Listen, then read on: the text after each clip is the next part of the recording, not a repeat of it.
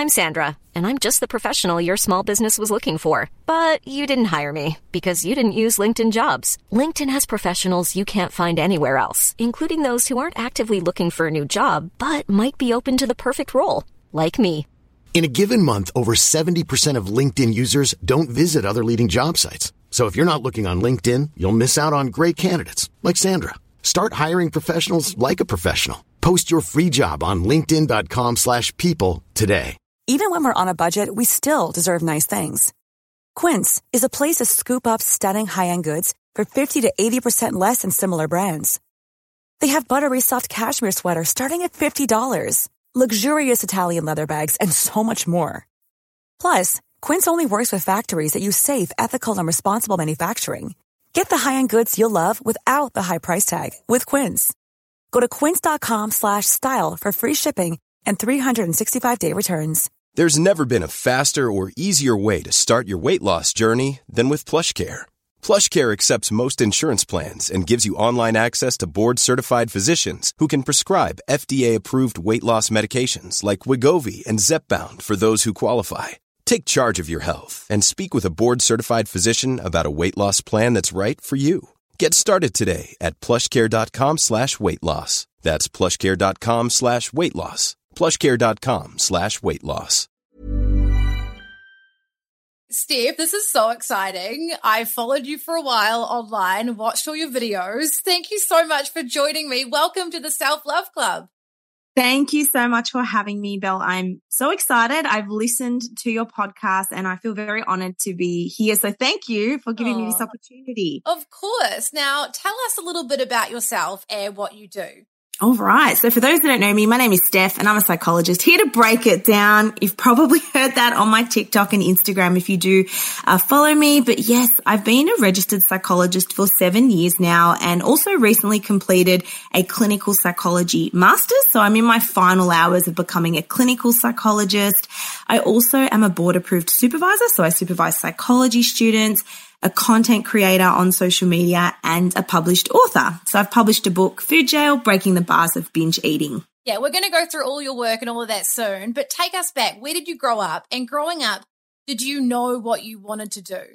I thought about this and it's so interesting because I think anyone studying psychology or who's interested in psychology has been through something psychological, haven't we all? And for me, I grew up in Melbourne, Australia, nothing too exciting, but I went through my own struggles with eating. So in high school, diet culture was very prominent, losing weight. I grew up in a Greek family where it was all about food, but my mom was very heavily into diet culture as well. So I grew up just believing it's normal to eat low fat. It's normal to diet. It's normal to want to lose weight. I didn't know any different, but it sort of went a bit too far. And then I recognized I had this massive struggle with food, went through a nine year eating disorder. And that's huge. And I think back then it was very secretive. It was private. We didn't really talk that much about mental health. So I'm glad now that it is widely spoken about. But that led me to really want to become a psychologist and help women not go through what I went through or at least have more awareness around the issue and that it's, it's not normal to, I guess, count your calories every day and think you need to lose weight and have this idea that your worth is in your weight. Yeah, that's a long time to be struggling with something, especially as hard as an eating disorder. Talk us through how were you able to get yourself out of that place? Because it's a long time, and I guess you'd kind of become used to living that way.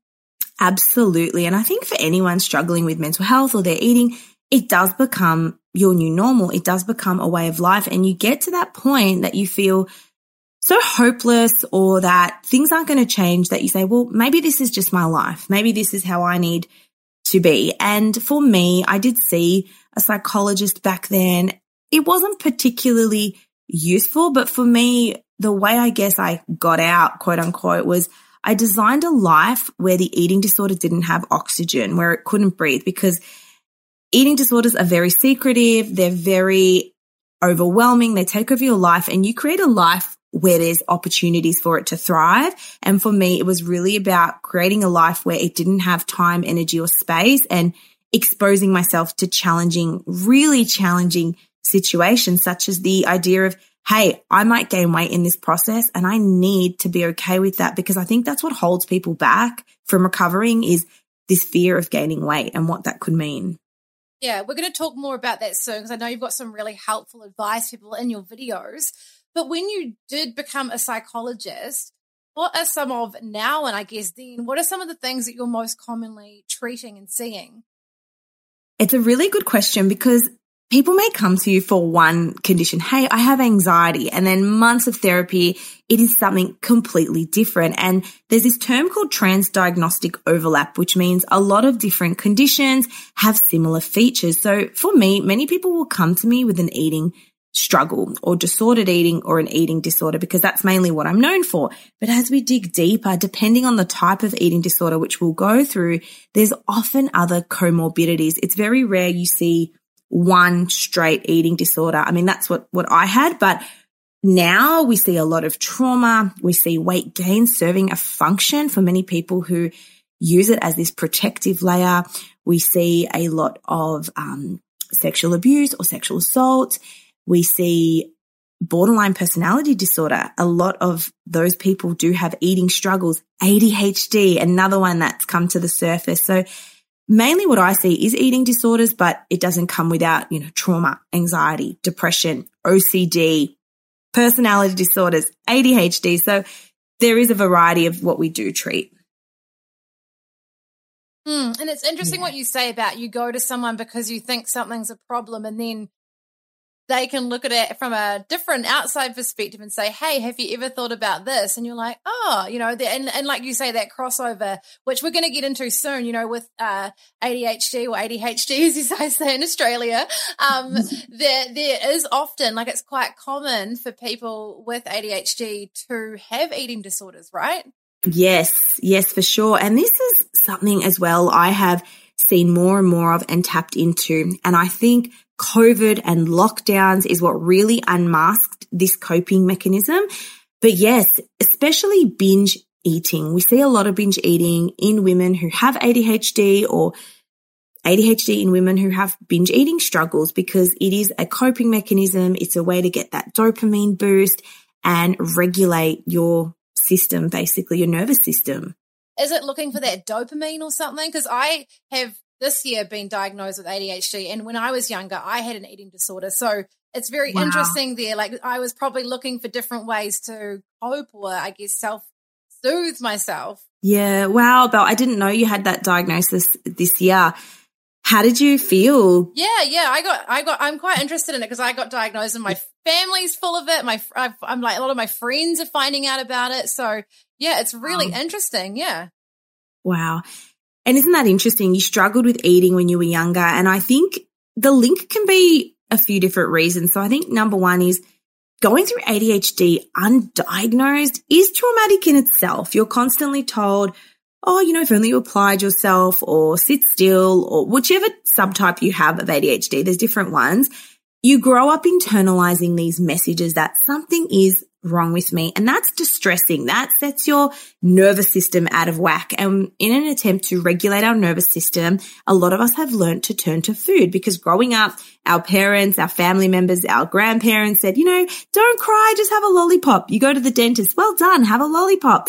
Food is so reinforced and used as a reward or used as a emotion regulation strategy from a young age when you're crying we don't really know many other strategies. So we learn to use food to self-soothe. That's the first one. And then with ADHD, there are changes in dopamine levels and people with ADHD do have lower levels of available dopamine and food gives us that feel good feeling, that dopamine uh, response. So that could also be another pathway to why we use food we're going to go through ADHD, but we you're seeing a lot more people finding out about it, which unfortunately I'm seeing a lot online of people going, "Oh, it's just a fad," which it's not because only some people will actually have ADHD, and the stats are a lot lower than what you would expect, right? So, what do you think's brought about? You've talked about COVID and everything. What do you think's brought about this?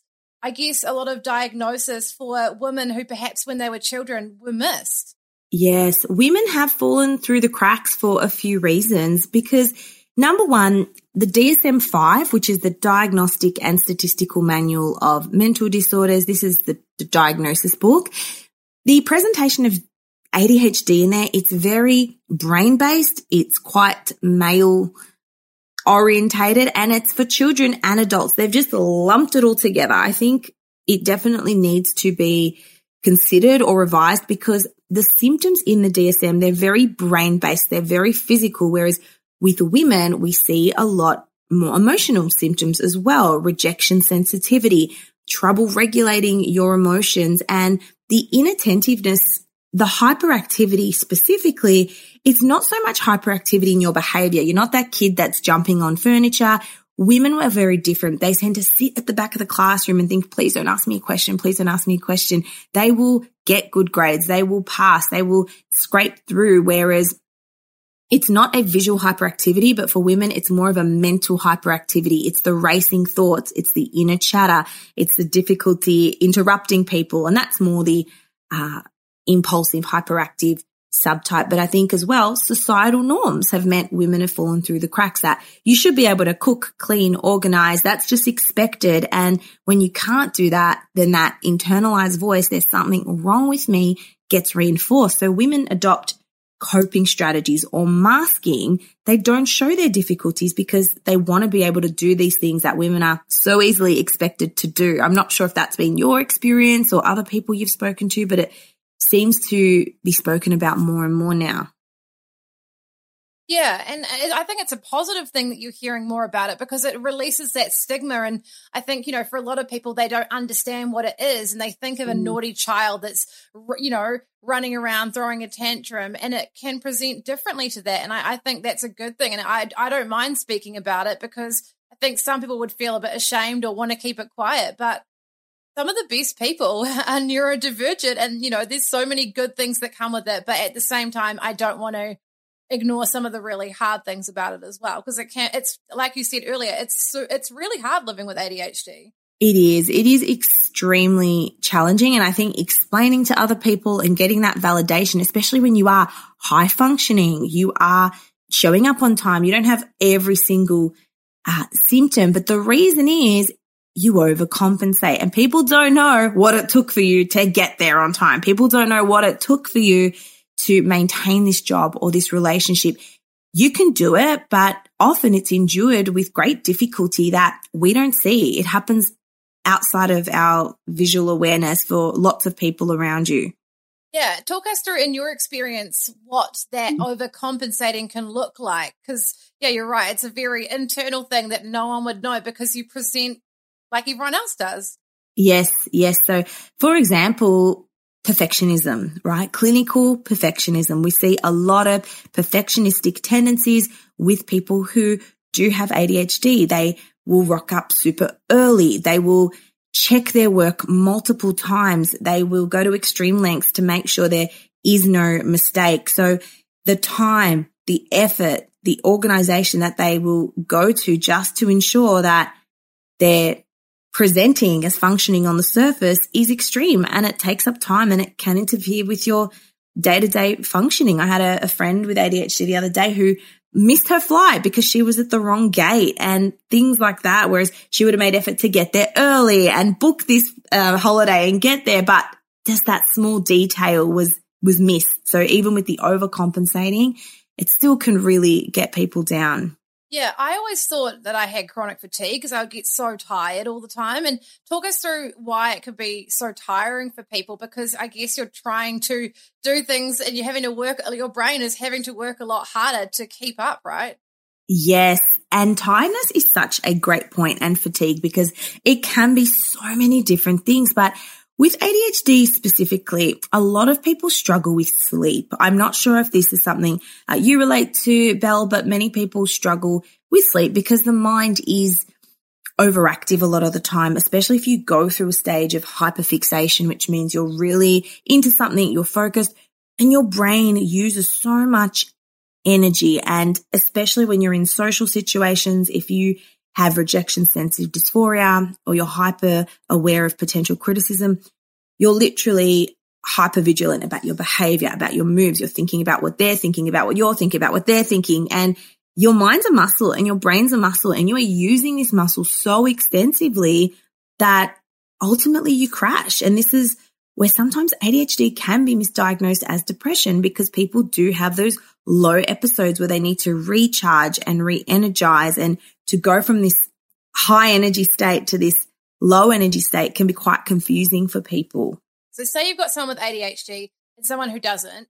Can you explain to us what it's like for the brain in each? Because I don't think people quite understand that it is in your brain. What yes. is the difference in the functioning for those people? Yes, such a good question. So think of your brain as a motor, right? It runs at a certain speed. And then think of your brain as having brakes. We can put on the brakes. Now, someone with an ADHD brain has different wiring. Their executive functioning is different. So the frontal lobe of your brain, which actually in people with ADHD, there's a 25 to 30% delay in people in the frontal lobe of that development, right? So this is why a lot of people with ADHD may seem more immature at a younger age because there is a delay in developing the frontal lobe, which does develop by the time you're 25. Now, that executive functioning, it's the CEO. It's the activation and initiation of starting tasks. It sustains your attention. It regulates your alertness. It delays immediate gratification. You know, adulting is what we call it. And the ability to calm yourself down when you're heightened, the ability to, um, not blurt out what you're thinking. In people with ADHD, that part of their brain is different and they struggle with those aspects. Whereas a neurotypical brain, they have appropriate sized brakes for the size of their motor. So someone with ADHD has like a high powered turbo motor brain with little baby bike sized pedals. So they struggle to put on the brakes. That's probably the, the best way I can describe it. I'm not sure if that relates. No, yeah, totally. Because I, I, think that's one thing that's hard to explain. Because someone who's listening may not have ADHD, but someone they, and this is the great thing about raising awareness is that someone they may know does. And so I think it's really hard, unless with anything like with an eating disorder or anything someone goes through, if you haven't been through it, you don't know what it feels like, right? So I, it's really cool to be able to sort of eh, not compare, but like sort of work out what the difference is and then allow people to understand what it is like. Because you're right, there's this misconception that we don't have enough attention, you know, attention deficit. But actually, it's the opposite, isn't it? Yeah, the name doesn't fit. The name should be changed. It's not a deficit of attention. It's a challenge in regulating that attention. It's either attention is full focused or attention is random. It's a dial, whereas neurotypicals, we can, you know, move that dial where we need to, but it's like there's only two settings with ADHD. It's full attention or random attention. Yeah. And that's where, you know, uh, treatment like medication, I got told, you know, helps you to that attention to it. It helps, it gives you that dopamine and ta- I mean, you could explain it way better than I can, but just, you know, helps it give it a place and, and tick over, I guess. But how would you explain what medication and treatment does? Yeah, so medication, there are different types, but mainly there are stimulant medications, stimulant medications, which means it stimulates the frontal lobe. So all it does is it says shh, it quietens the frontal lobe, which allows it to focus on one thing. People describe it as the noise quietening down, the chatter in their mind reducing. And because that background noise is reduced, you're more able to engage. And what it also does is it raises your dopamine levels and dopamine helps with motivation and activation, getting started, maintaining that attention once you do begin. And that's what it does with medication. It raises levels of dopamine, norepinephrine, which helps you get started, helps you feel motivated and just quietens that chatter in your brain that is distracting. Yeah, it's super helpful. And yeah, uh, people that I've heard going on it will explain, you know, that the noise is quieter. They're able to sit down and focus. I just find at the end of the week, I'm not as exhausted. Like you still get tired, but it's not that fatigue that you might experience before because I, I don't know, like is, is your brain like having to work super hard? Yes, it's working super hard during the day. And I think the issue people face is they often self-medicate without realizing they may rely on caffeine because caffeine does stimulate your frontal lobe. They may use drugs or substances or food. And I think this is why addictions can also get misdiagnosed, but actually that's a coping mechanism for ADHD. So yes, medication does help in that respect, but I do want to highlight, Bel, that treatment is not a one size fits all and how medication may impact one person may be different to another person. Yeah, completely. And whatever works for a person, it's totally, I, I personally can't imagine try to treat it without medication for me, but like some people may not have the same response I've had and everyone's different, right? Why do you think? I mean, you've covered a little bit of it. Why is it missed so much? And why is it like we're getting these crossover or perhaps even a misdiagnosis? Like you said, some of these things are a symptom, mm. like a symptom or a coping mechanism, you know, like, you know, whether it's using alcohol or drugs or, or an eating disorder. Why are those things being picked up? Maybe because they're more obvious and not the actual issue at hand. The thing is, psychologists or therapists can only go off what you tell them. And if you come in and you're like, I'm struggling with drugs and alcohol, that's what we'll work with. So we will go off what you tell us, right? And the other thing is, we're not trained in this. A psychology degree, I've done over seven years of uni. And a psychology degree doesn't train you in ADHD. It may be very surface level but it is training you have to outsource. It is learning that you need to do on your own. So first of all, I think the training needs to include this. I don't know if now psychology degrees are different, but it's an area that you really need to learn about and essentially get expertise in, like I have done with eating disorders, with ADHD, but it's not something that's really taught. And anyone who's studying a psych degree will also, I think, find this as well. And so number one, if you don't have the training, the skills to recognize it, it can fly under the radar. Number two is what people report to us is likely to be either the side effect of having ADHD, which may be a coping mechanism, anxiety, comorbid eating, depression, because they think that they're the problem. They've grown up thinking there's something wrong. It's them. They need to change rather than be like, Hey, actually, my brain is wired differently and this is what's going to work for my brain rather than trying to change your brain or change how you are to fit in with the rest of the world. Because like you said, there are many superpowers yeah. with ADHD too. Yeah, yeah. I want to touch on those soon. Do you think that because it is such a specialized thing, like so many things are, that perhaps contributes to why it is so hard and not accessible to get a diagnosis because it takes so long and it costs a lot of money, which makes me mm. feel really sad for people who aren't privileged to be able to afford to pay for a diagnosis like I was because mm-hmm. the, not being diagnosed has such detrimental effects on somebody's life. And so is, is that why you think it's so hard to get diagnosed? Part of the reason? Yes.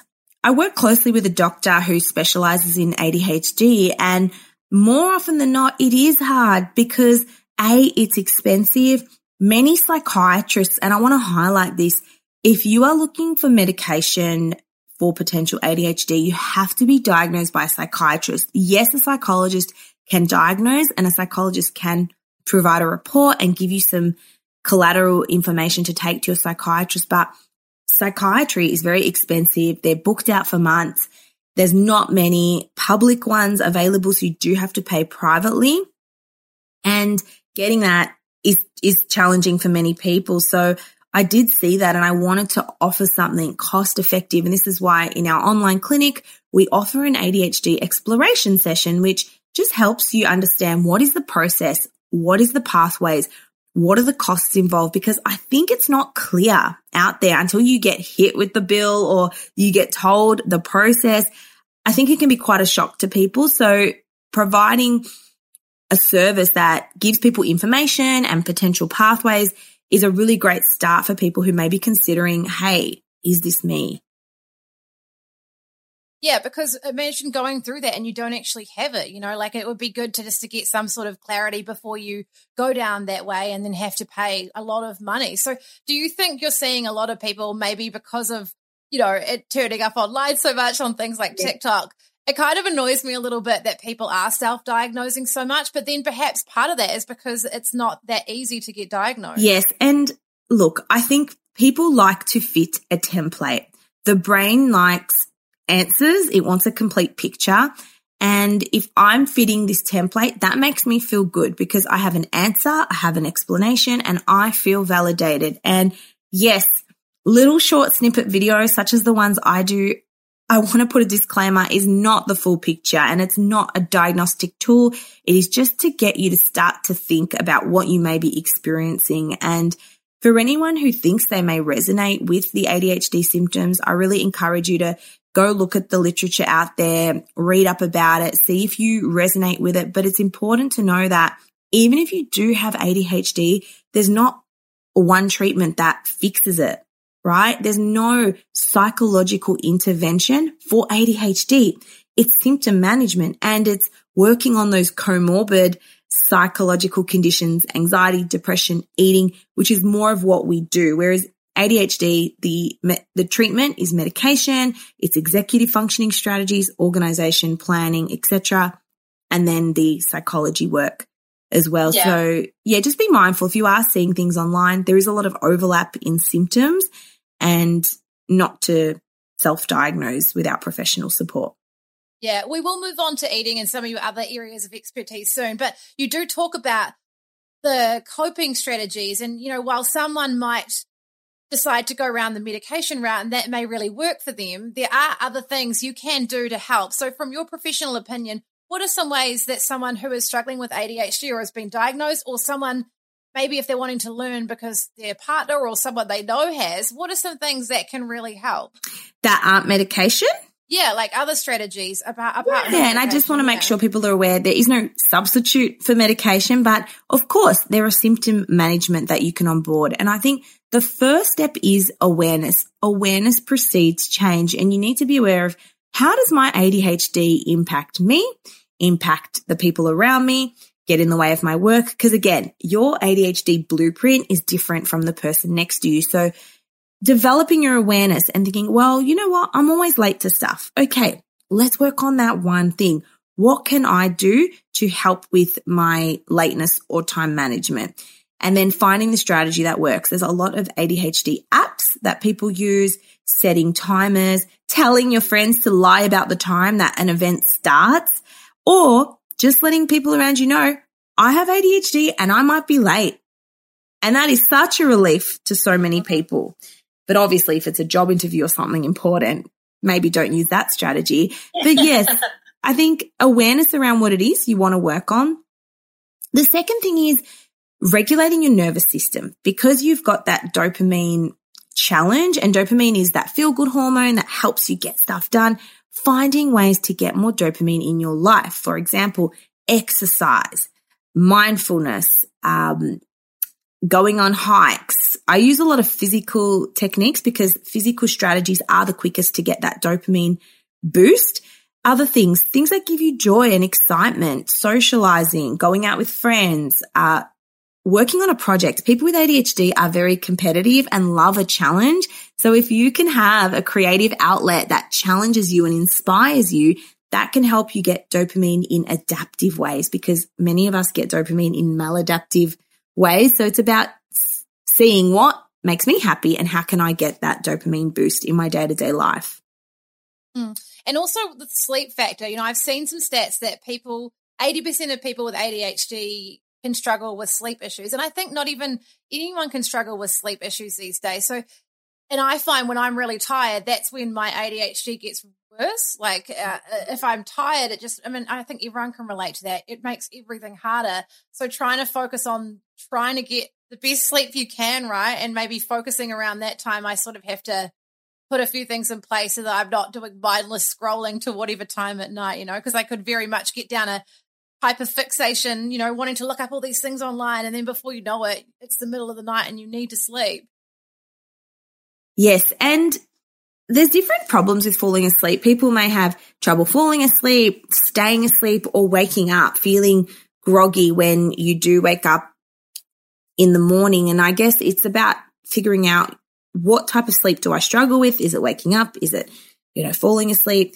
And the main thing is once you figure out what type of sleep you're struggling with is to try different strategies that might work. Definitely with screen time, that's a big one. Trying not to stimulate your brain before bed, right? There's the three, two, one rule that people use. Try not to eat three hours before bed. Try not to work two hours before bed and try not to have electronics one hour before bed. It could be about putting your alarm in the other room to help you physically move out of bed in the morning. It could be trying to find a lifestyle that works for you where you don't have to wake up super early or you don't have to go to bed super early because I think it's really important to find careers or jobs that suit your ADHD if you can. Many people with ADHD are entrepreneurial. They have their own business. They're creative and they're very, very good at it. They're very good at running their own business. They're awesome at podcasting, all this stuff because it really fits into what works for them. But coming back to, to sleep, is there anything you've found that's been useful? Yeah, well, I sometimes struggle to get to sleep. It's like your brain can be so busy and you you're tired, but then you get a little bit of that like a boost of energy before bed. Um, mm. and I've I've through my own like learning how to deal with it because I do at times have insomnia, but I'm I'm pretty good at sleeping when I do sleep. It's just getting to sleep. So I find that I need to listen to whether it's a, a meditation or like a podcast and put a timer on it so it turns off, and that helps me. Um, but yeah, definitely staying off your phone because the more you're stimulating your brain, I try to read before bed because it makes you a little bit tired just reading. Um, but yeah, that's one thing that I've had to do. And then, you know, taking and taking things like, and I'm not saying everyone should do this, but you know, taking, um, some magnesium or something and just setting up that, uh, I just try to wind down. If I work too late, I, it just, it puts it worse for me and I just end up awake later. And yeah, so it's just, having those um, i guess routine for me has been one of the biggest things yeah which i'm a quite yes. a routine person yeah routine 100% and you've mentioned a lot of really fantastic sleep hygiene tips so using your bedroom only for sleep right i have this big belief of not using technology in the bedroom full stop isolating it because your brain learns to associate certain activities with certain spaces. And then, like you said, natural supplements can be useful. Again, use at your own discretion, melatonin, um, magnesium, whatever it may be. Trying to do a meditation or listen to something relaxing binaural beats. Find what works for you and try to track your sleep and see over time what helps and what doesn't help as well. And you did talk about, and I want to find out more about it, the rejection sensitivity. And I, is it dysphoria? That last word I always get stuck on. Yes. What is it, first of all? Yes. This is a new one coming to the light as well.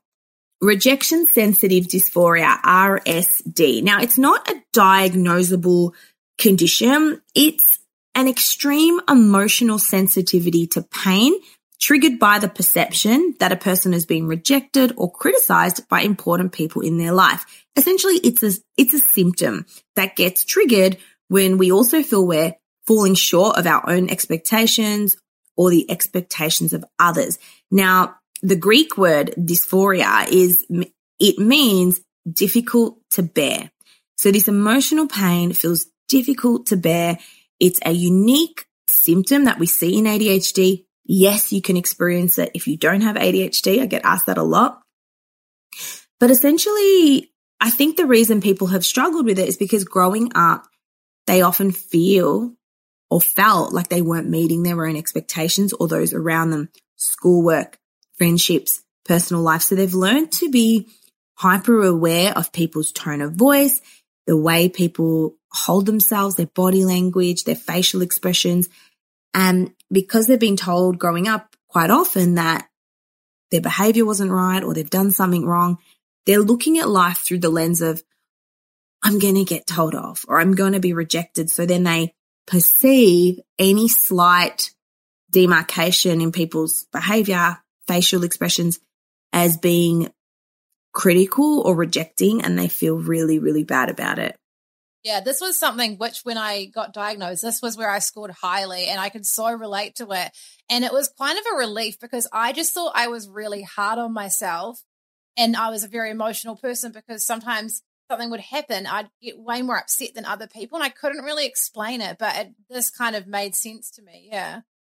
Yes. And I think it's really provided people a big relief putting a name on it, right? Because it's important. And when you can recognize that you can manage it, right? Awareness precedes change. And if you can say, Oh, I'm noticing that I'm feeling rejected in this moment or I'm perceiving that person to be criticizing me, you can then start to work on it and really challenge these beliefs and say, okay, well, where's the evidence they're rejecting me? Or if you feel safe enough and comfortable, say to that person, like, hey, I just want to clarify.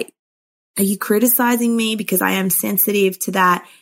Da da da. And just letting people know that that type of thing does affect you so they can be mindful. But again, trying to work on your own inner dialogue when it comes up, the ability to step away, observe rather than being a victim to those immediate urges and impulses and beliefs that come up for you. Yeah. What are some ways that you can? I guess it's building up your self esteem and your self worth. What are some ways that you can help with that? Because, yeah, at the end of the day, it does come down to your reactions and it may be something you have, but you do need to. And it's something I realized even before I got diagnosed. We're responsible for you know, um, our how we feel, and so we need to help ourselves improve that and make ourselves feel better about ourselves. So, what are some things you think might be helpful if someone's struggling with that? Wait, before we go into the remainder of this episode, I have to tell you about something so cool that I want you to be a part of. I was getting inundated with questions about how do I manifest my dream life? How do I attract lucky girl syndrome? What if I have anxiety? I can't concentrate. I procrastinate and I needed to do something about this. So I unleashed my unchaining your brain method in the form of an online course. So over the years of becoming a psychologist, I have developed the ultimate method that helps you attract your dream life, relieve anxiety and rewire negative thoughts in your brain. Imagine if one strategy could help you change the way you think, feel, and respond to situations forever. Well, now it can. March 14th, I am starting the Unchain Your Brain course. These are four easy modules which you can do through your own phone or computer. Our next Unchain Your Brain program starts in the next two weeks, so make sure you don't miss out.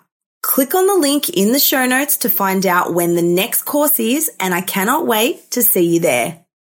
Yeah, so the first thing is don't avoid situations where you think you may be rejected or criticized. Exposure is extremely important because exposure gives you the chance to prove your beliefs wrong. So you might think, oh, if I go to that party, I'm going to get rejected or people won't talk to me. But then if you don't go to that party, you'll never know if that was true. So number one is exposure. Expose yourself to situations that make you uncomfortable, that you really do want to avoid. And the second thing is learn to do a thought audit. So when you have these thoughts that come up, notice them, audit them. Don't just become a victim because your thoughts are not facts. But the issue is people just believe their thoughts that come up. Isn't that crazy? They just think, oh, I'm having the thought that I'm incompetent, so I must be incompetent. Notice your thoughts as almost it's as if you're a naive inquirer observing yourself outside yourself and saying, Ooh, I'm noticing I'm having the thought that my friend didn't want me to go because she didn't send me an invite, but she sent my other friend an invite. I'm noticing this. I'm noticing that and become curious to your own brain rather than a victim to it. And when you observe those thoughts, then you can start to challenge them. So cognitive restructuring means challenging your thoughts, where is the evidence that they don't want me at the party? Where's the evidence that they do want me there? Where's the evidence that I'm being rejected right now? What can I think instead? How can I reconstruct this thought? Now, it's not about thinking positive all the time. That's a load of rubbish. It's about thinking effectively. And is this way I'm thinking going to get me to my desired outcome or goal? I imagine, Bel, when you started this podcast, you probably had a lot of those thoughts going on. How did you, I guess, rise above them, or do you have those thoughts, and how do you deal with it? Oh yeah, deal with it. They've definitely definitely show up in life. I, I was already working in radio, so it was kind of what I did for a job anyway. But it's funny. I think the doubts for me came later than starting the podcast. I just, and I think this is where you know people say superpowers of ADHD watching how I put it together, I'm actually really proud of myself because we do get hyper fixated on things and we are very clever and we are like, you know, we, and so I just set it up, but it wasn't actually till a lot later that I, the doubt started creeping in. Um, at the time I had none of that. It's sort of like that fearlessness and just focused, so focused on what you're making and doing. And then later you're like, oh crap, like, you know, this is a little bit scary or, you know, having to have vulnerable conversations. But, um, yeah, that came a lot later for me, which is probably maybe that's strange, but I, I just, yeah, that's what happened for me anyway. But I love that you said, I just kept creating, I kept going because let me tell you, we all have this vulnerable part of our brain that is going to get triggered. You're an imposter. You're not good enough. You shouldn't be doing this. And the part of us that comes to therapy, the part of us that listens to the podcast, that's our healthy adult part. And we're learning and we're growing. That part needs to negotiate with that other part and say, you know what? Thank you. Thank you for trying to tell me I'm an imposter today, but I'm going to do this podcast anyway and rise above it with valued action that moves towards your goals and what you want to do. Observe that voice, notice that voice, thank your mind for the voice, but proceed in the way of desired action, no matter how you feel. Because if we listen to our feelings all the time, if we listen to every thought, we're never going to get stuff done.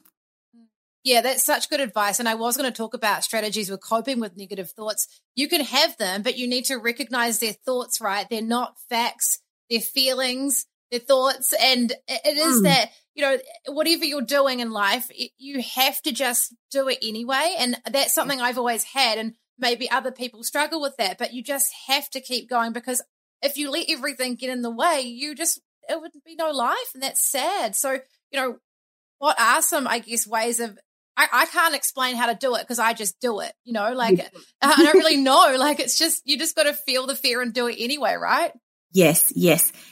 Number one is recognizing it. So if these thoughts come up that are negative, that are ineffective, notice it. Number two is choose not to engage in it for so long. If you are working on a task and then all of a sudden your attention shifts to, I shouldn't be doing this. I'm not good enough, da da da. Distract, distract, distract. If you have ADHD, go do a dopamine activity. Jump on the spot for 10 times, run on the spot, go for a walk, go have a glass of water. The minute your mind gets distracted or hijacked, we call it hijacked by these negative thoughts, go do something physical. Get in your body because getting in your body pushes your dopamine up and your serotonin and it brings your cortisol and adrenaline down because when you're in a stressed state, when you're in fight flight, your adrenaline is very high. So as soon as you notice that, notice it, but don't accommodate it for too long. Be aware of it. Second thing is challenge it. Start to challenge these beliefs. You know, even if you've come through an eating disorder or disordered eating, you still will have thoughts that come up. Should you be eating that? Maybe you should go on a diet. And sometimes you got to play and say, okay, let's go down that path. We know where it ends up. I end up binging. It's not a weight loss strategy. Da da da da. da. Sometimes you got to play out that thought in your mind and therapy. Mm. Therapy is a great tool. If you can seek psychological therapy or even self-help books that can help your brain, you can retrain it. You really can. Your thoughts are so able to be adapted through neuroplasticity because these beliefs have been with us our whole life. So we need to retrain that through consistent practice. And with eating disorders, obviously you have personal experience. Mm-hmm. And when people think of eating disorders, whether they have one or not, you know, it's very, you know, it's, it, there's, there's certain, I guess, um, thoughts of what they are. What are the difference in eating disorders? And now when you're treating them, is it less about treating it as like, oh, they're bulimic or she has anorexia? Can it be a bit of, because I know for me, mine was a bit blurred. I don't know what I would, I mean, I was bulimic, but I was also restricting. So I just refer to it as an eating disorder because even though I was diagnosed. So how do you, yeah, what's the difference and how do you sort of see them and treat them? I'm really glad you asked this because eating disorders and disordered eating occur over a spectrum. And at the end of the day, it can waver. You can be bulimic, then you can restrict, you can, it doesn't really matter because the treatment, it aims to target those transdiagnostic symptoms that are common. Now, there are a bunch of eating disorders, as you know, anorexia, bulimia, binge eating disorder that are characterized by this over evaluation of weight, shape and size. And then there are another bunch of eating disorders which aren't about body weight, shape and size, but the ones about body weight, shape and size or binge eating, bulimia, etc. is really about creating a formulation for that person because everyone's experience is different, like you said. And if you're someone who struggles with that restriction binge cycle, the strategy is regular eating is the first thing, right? Because what you restrict, you will end up binge eating on. So we want to try to establish regular eating patterns. And this is something I go through in my book as well. But it does need to be done with a licensed therapist because eating disorders are extremely strong. They're very normalized. They don't really go away. In your brain, and you know, you had it for nine years. It's the worst I think I've ever felt in my brain. Like my brain was yeah.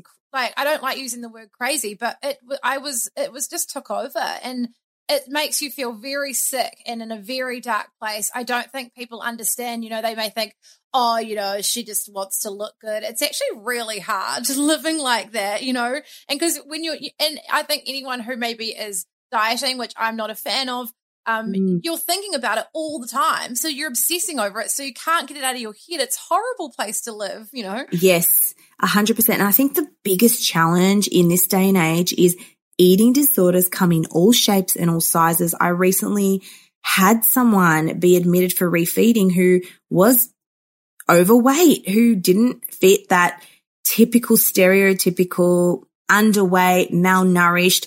There are women who present as average or above weight who are restricting. And this is called atypical anorexia, which means it is a mental health condition. There is this term atypical anorexia, a diagnosable condition in which people meet all the criteria of anorexia nervosa, the restriction, the overevaluation of weight, shape and size. They've lost a significant amount of weight, but their weight isn't within that range, that BMI range to meet anorexia. So atypical really reinforces that it is a mental health condition and it can happen at any weight, shape and size. So if you are a woman who is heavily restricting and you present as average or above average weight, don't think that your concerns aren't valid. They are. Mm, yeah. And I think maybe it's changed now, but I remember when I was going through treatment, you're right. Unless you were underway, you didn't really receive the same treatment. You'd be treated. I was outpatient. Um, and, and yeah, like uh, it, it, can be really hard because you are not meeting this criteria that you're sick enough, but you are mm-hmm. sick. And you, yeah, I, I want people to know that their feelings and, and everything is valid because, yeah. And I, I just, I love hearing of people getting better because I think when you're that mm-hmm. sick, you just don't think that it'll ever change. Do you remember thinking that for yourself? And like, if you could go back and tell her something, like, what would you say to her? Because it's just something you can't imagine getting out of, is it? Oh, I've got goosebumps when you say that because you're right. It is something that affects 75% of women and one in three people with anorexia only reach a full recovery. So if I could go back and say something to myself and to all the women listening to this, it is that being skinny, losing weight, weight loss doesn't solve your problems. Yeah. A physical goal, whether it's your weight, whether it's money, whether it's a car, doesn't solve an inner lack of self fulfillment, an inner lack of self worth. And every time those thoughts come up where you think, I need to lose weight, I need to be skinnier, ask yourself, what is it that losing weight or being skinnier will get me that I can't get now? Is it a boyfriend? Is it a girlfriend? Is it a job? Because when I do the actual deep work, people realize they don't have an answer. Yeah. And you probably get to that weight you want to be at and you're miserable. You're not happy. Like it, it just, it's a never ending cycle. So it doesn't actually mm-hmm. achieve anything, does it? No. And what people don't realize is yes, you can lose weight and 95% of people put it back on and more within a five year period. They've done studies on this, but if you lose weight and you want to maintain it, you need to adopt a lifestyle that is extremely rigid, restricting and focused on food, weight, shape, size, exercise. It is another level of life impact to even if you lose that weight to sustain that weight loss. It's a lifestyle you have to adopt for the rest of your life. And you need to ask yourself, why? Yeah, it's a miserable existence. It's not, I don't think, and you know, you see I think it's being less glamorized now, but especially growing up, you know, we were all brought up on diet culture. Our mums were dieting, you know, it was all sugar free, fat free. And so I feel like this diet culture industry, it raised us, but now it's all about like taking your power back and going, no, like we don't want to feel like shit. We don't need to um, we don't need to fit those standards. And I'm really liking now that people are actually talking about it a lot because when you had your eating disorder, do you feel like no one really talked about it? And it was just, it was such a bit, I never told anyone for years. I just felt so ashamed. And, and now I think it's great people are talking about it. Yes. Try being a psychology student with an eating disorder. I felt like the biggest fraud. I'm like, dude, how am I going to help people? I'm so messed up. I, this is not right. And it was so secretive. It was so normalized. And because I was high functioning, I was at uni, I was running a business, I was exercising seven hours a day because I was in the fitness industry. It just looked normal on the outside. And I would eat so clean in public and I would be influential and people are like, oh my gosh, like you're so healthy. But in private, they didn't know I was binging on Maccas and like tub of ice cream, packet of biscuits. Yes, we are in a great time where we can talk about it openly. And I do want to validate and understand that yes, sometimes people are required medically to lose weight and there are ways to do it by focusing on health related behaviors versus weight loss, right? So if you can focus on how can I implement more vegetables rather than how do I cut, you know, sugar and all this out? How can I implement more movement? There is a way to honor your body and move towards health related behaviors as opposed to, I gotta lose weight. I gotta lose weight. I really loved your video and I wanted to talk about how you, you know, like mm. what you need to do in order to stop binge eating, which is the very thing that I think people are doing when yes. they're in that cycle. So tell us about that. How to stop binge eating should be renamed to how to stop restriction because restriction leads to binge, right? when people binge, they're like, that's it. Tomorrow I'm going to wake up. I'm going to start anew. I'm going to go on a diet. I'm going to eat clean. And it doesn't last because the minute your body and your brain senses deprivation, it gets scared. Your body is not designed to lose weight. It's designed to store fat to help you survive if you're in a, a crisis situation. So if you're someone who struggles with binge eating, are you eating regular meals? Try not to eat more than four hours apart because that predisposes you to a binge when you do eat, are you just trying to eat clean foods in public or healthy foods only to binge on junk food at night, right? You want a variety in your day to day life because if you have exposure to it, you're not going to go crazy over it. Chocolate doesn't become this forbidden food that I have no control over. It's about desensitizing and normalizing chocolate. I can have chocolate in my house and it's okay. I don't have to eat the whole block, but this takes time and it takes gradual exposure. Yeah. What would you say to someone who may not have what is considered to be a, an eating disorder, but you know, they do mm. have disordered eating and and they're struggling with it and, and thinking that they can never not live like this? What would you tell them? Because you are now living that life. Yes. I think it's important to reflect on why am I doing this? Why am I doing this? What is my desired outcome? What is my desired goal? And how is this going to look in five years from now? Is this how I want to live? You really have to challenge the eating disorder part of your brain and put it in its spot and ask yourself, you know what? If I was living my ultimate life, if I didn't have this eating problem, if I woke up tomorrow, what would that look like for me? And for many people to say, they'll say to me, I could go out and eat without guilt. I could have a balance. I wasn't worried on my weight, shape and size. And it's about, okay, where am I now? Where do I want to be? How can I bridge the gap slowly? Is it therapy? Is it going out more? Is it sitting with discomfort? Is it bringing another activity on board instead of binge eating? Because people use binge eating for other things. It's not just all about weight, shape and size, but some people might do it to overcompensate. Uh, some people may binge eat to deal with negative feelings and emotions because that's what we're taught as a child.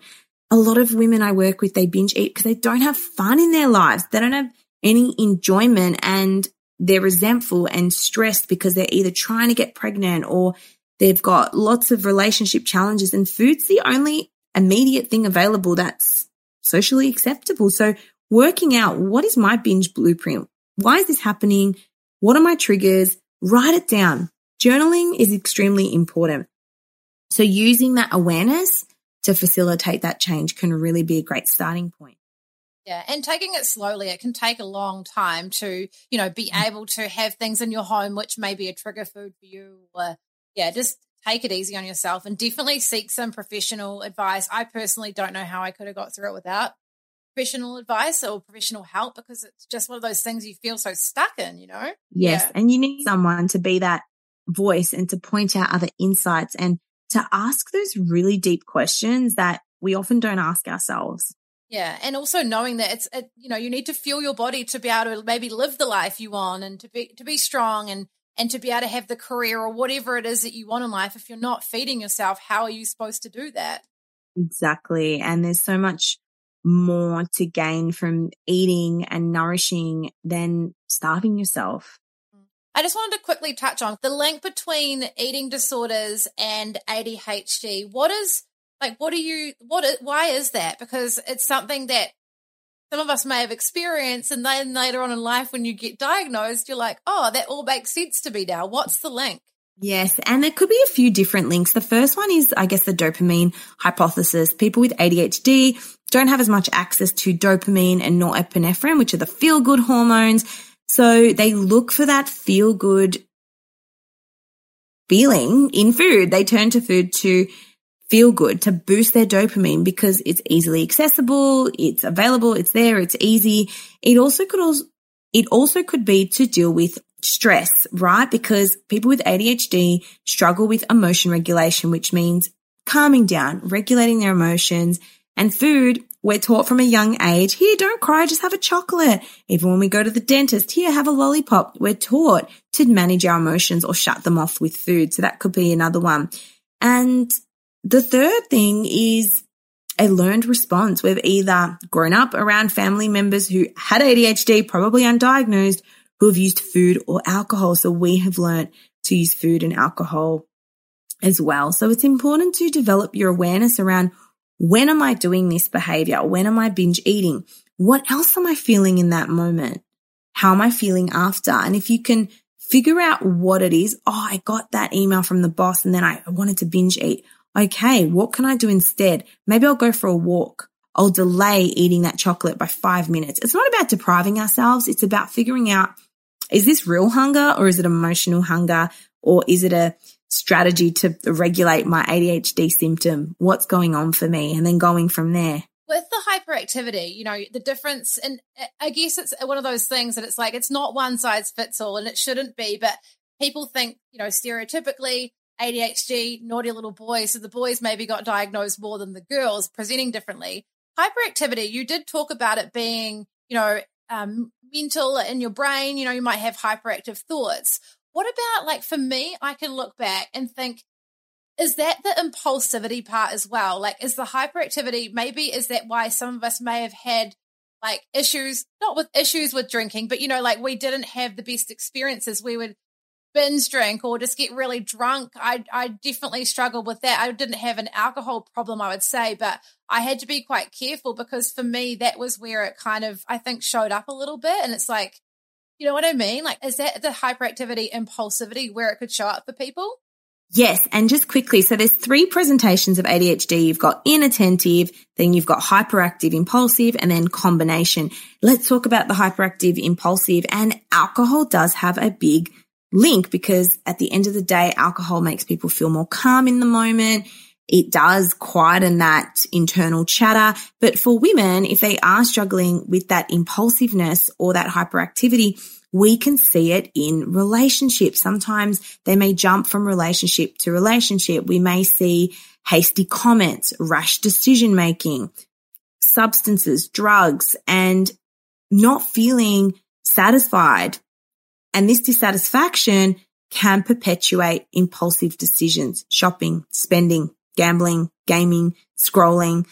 The list goes on. So it's important to know that it's this more inner sense of restlessness with women, the internal chatter, um, making a comment, butting in, whatever it might be. But the impulsivity can vary as well. Yeah, exactly. Yeah, I just wanted to raise that because I think often we think of hyperactivity as in physical behavior, but it can show up in mm. so many other ways. also the thing with relationships, you know, that dopamine fix thinking I, I can definitely relate to this. I've had long term relationships and I am in one now, but it's it's like you think, oh no, this person's you kind of get bored. And so you're on to the yeah. next one and then you get bored again. And then, and so you do, yeah, it makes sense to me a lot more now. And I saw something recently that if we just stayed in something, you may actually get the oxytocin, you know, that which actually would help with that what you're what you're searching for. So talk us through that a little bit. Yes, and it was really interesting because I got asked, do people with ADHD pick fights or what's the relationship thing? And it does come back to boredom. People with ADHD have this pronounced intolerance of boredom. And what they do is instantaneously, without thinking it through, they seek stimulation, right? It might be drugs. It might be picking a fight with a loved one. It might be, um, sh- online shopping. It's just a solution to immediate itch that we need to scratch. And we basically have to address the brain pain that sets boredom off. So if you're someone who experiences this boredom or this intolerance of boredom, it's really good to become aware of it. But as you mentioned, it can happen in relationships where you think you're bored of that person or it's not exciting anymore. So it's about being really open and honest what you need in your relationship and trying to meet those needs in ways that are adaptive and useful because we can meet those need we can meet those needs in maladaptive ways. So we want to try to replace that with more adaptive ways of meeting that need.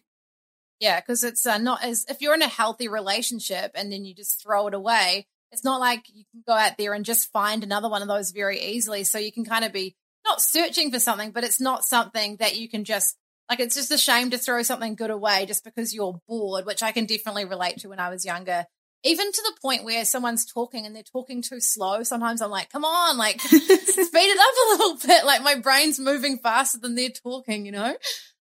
yes, yes. And I think part of it is being okay with being bored. Yeah. It's okay. It's an emotion. It's, it's like feeling sad. It's like feeling upset. It's not nice, but we don't need to get rid of it. We can tolerate it. And hey, what about your self care? What are some of the things that you do and you recommend others do? Uh, you've talked about exercise a bit, which I think is a really great way to take care of yourself and your mind. Love that. Self care is a system. And if you don't do it regularly and integrate it into your life systems, it'll become aftercare where you're looking after yourself when you are burnt out, when you're exhausted. So I want to remind people that Self care is a system that underpins everyday life and self care is different for everyone. And on different days, self care may be different. On one day, self care may be going to the gym, whereas on another day, self care might be sleeping in, getting that rest and not going to the gym. So it's important to ask yourself, what self care do I need today for my soul? Maybe I do need to have that block of chocolate. Emotional eating is fine as long as it's not your only coping, me- your only coping mechanism. For me in particularly, I have routine and structure that really helps me. Without that, I probably wouldn't get anything done. I love waking up in the morning and just doing a brain dump in my phone, in my notes. What am I thinking? What am I feeling? What do I have to do today? Just getting all those thoughts and feelings out helps me get some direction. And then usually some, some form of movement, exercise, going to the gym, going for a walk with the dog, and making sure I've got breaks in the day. This is so important. If you're listening to this and you're someone who sits in front of your computer and eats, go take a break at lunch. So important to have those brain breaks and sleep, enjoyment, reward. It's so important. There's a term called recognition sensitive euphoria, which is the opposite of RSD. And this is the enhanced ability of people with ADHD to use praise constructively. So if you know someone with ADHD, give that person praise. They love it, they need it, and they thrive off it. Their whole life, they've usually been told, Hey, I'm not good enough or I don't have these skills. Praise. I don't know how I got onto that, but I know what I'm going to say is this. Self care is also cognitive self care in your mind. Talk to yourself like you are that inner child growing up who received criticism. Cheerlead yourself. Tell yourself you're great. Tell yourself you're going to have a great day because what we think about, we bring about and we attract.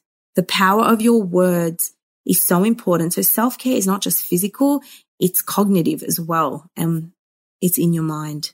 There's social self care, spiritual self care. So just a reminder that there's lots of different self cares and that may vary on particular days for you. Yeah, I did want to also, before we wrap up, I did want to talk about your book. So tell us about your book for those who may not know. Um, you are an author and what's it all about? Thank you. Food Jail Breaking the Bars of Binge Eating, it started as a journal. When I used to go see a psychotherapist, he would encourage me to journal and write and do all the self care things. But he said, you know what? Don't worry. You don't need to publish a book because he knew I turned everything into a business. I turned every hobby. I, I just had to. So I just started journaling and I knew, I knew I was going to write a book one day. I saw a psychic and she was like, yes, in seven years, I see you writing a book. But I just never really finished it. I never got on with it. And then when COVID started, I had no excuses. I had to do it. And I just said, you know what, Steph? 15 minutes a day, 15 minutes a day. That's it. I set the bar so low that it was achievable. And if you're someone who struggles with motivation and getting started, lie to yourself. Say, I'll do five minutes. I'll do two minutes because motivation comes from momentum and momentum is getting started on what it is you need to do.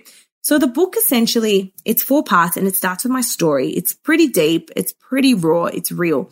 How I got into this eating disorder.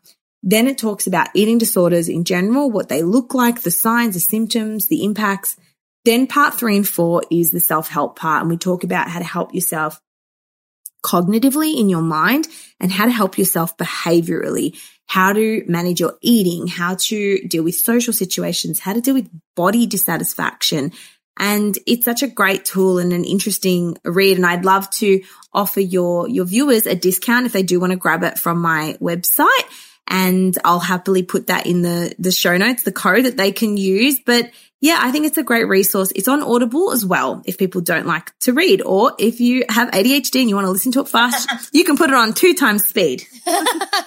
Did want to touch on maybe people might have uh, an eating eat, disordered eating, but then what is the difference between an eating disorder and something, say, for example, like body dysmorphia? Good question.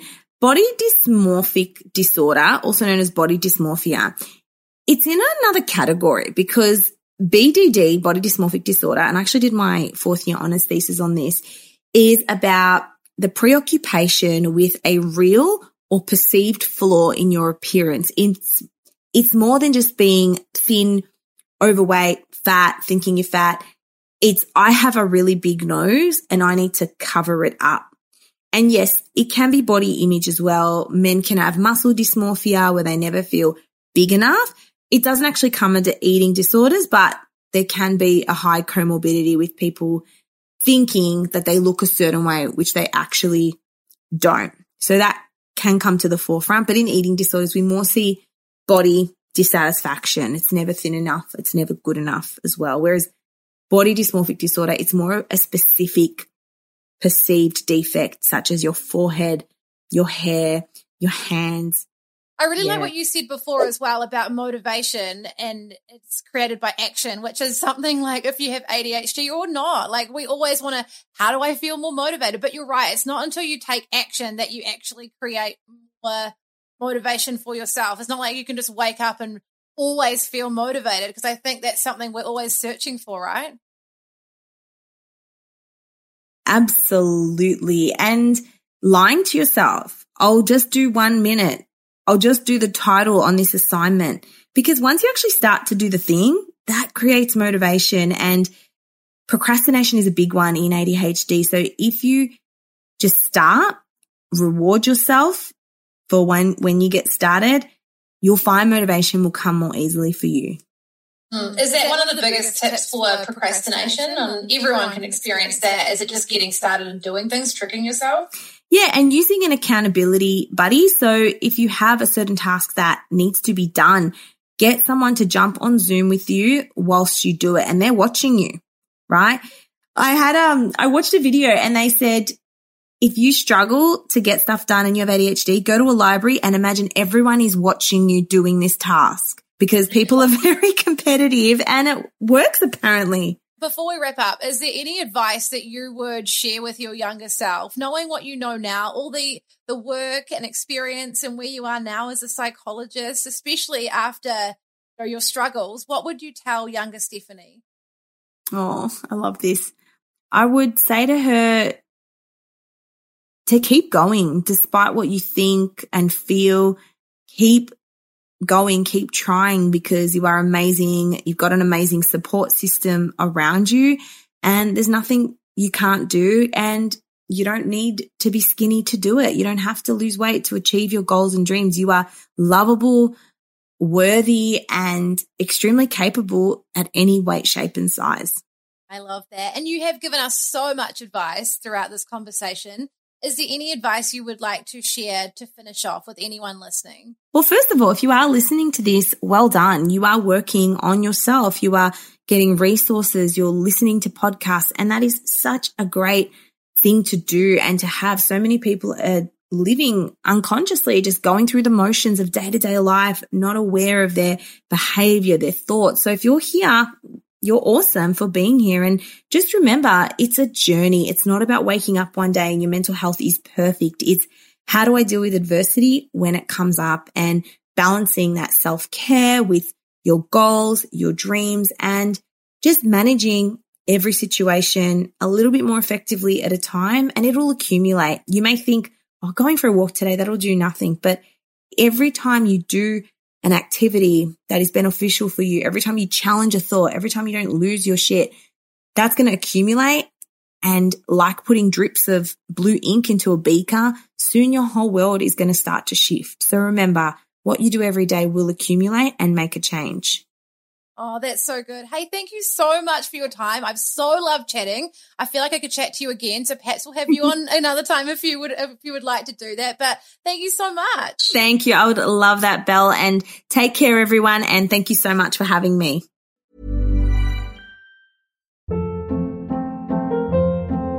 Hold up. What was that? Boring. No flavor. That was as bad as those leftovers you ate all week. Keke Palmer here, and it's time to say hello to something fresh and guilt-free. Hello Fresh. Jazz up dinner with pecan-crusted chicken or garlic butter shrimp scampi. Now that's music to my mouth. Hello Fresh. Let's get this dinner party started. Discover all the delicious possibilities at hellofresh.com.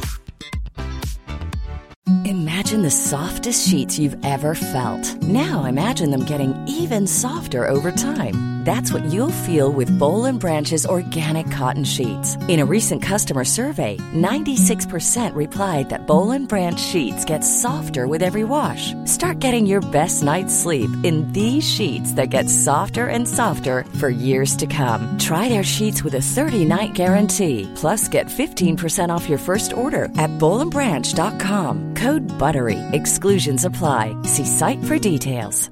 Planning for your next trip?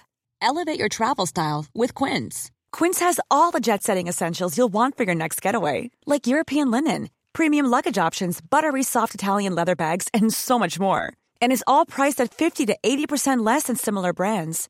Plus, Quince only works with factories that use safe and ethical manufacturing practices. Pack your bags with high-quality essentials you'll be wearing for vacations to come with Quince. Go to quince.com slash pack for free shipping and 365-day returns.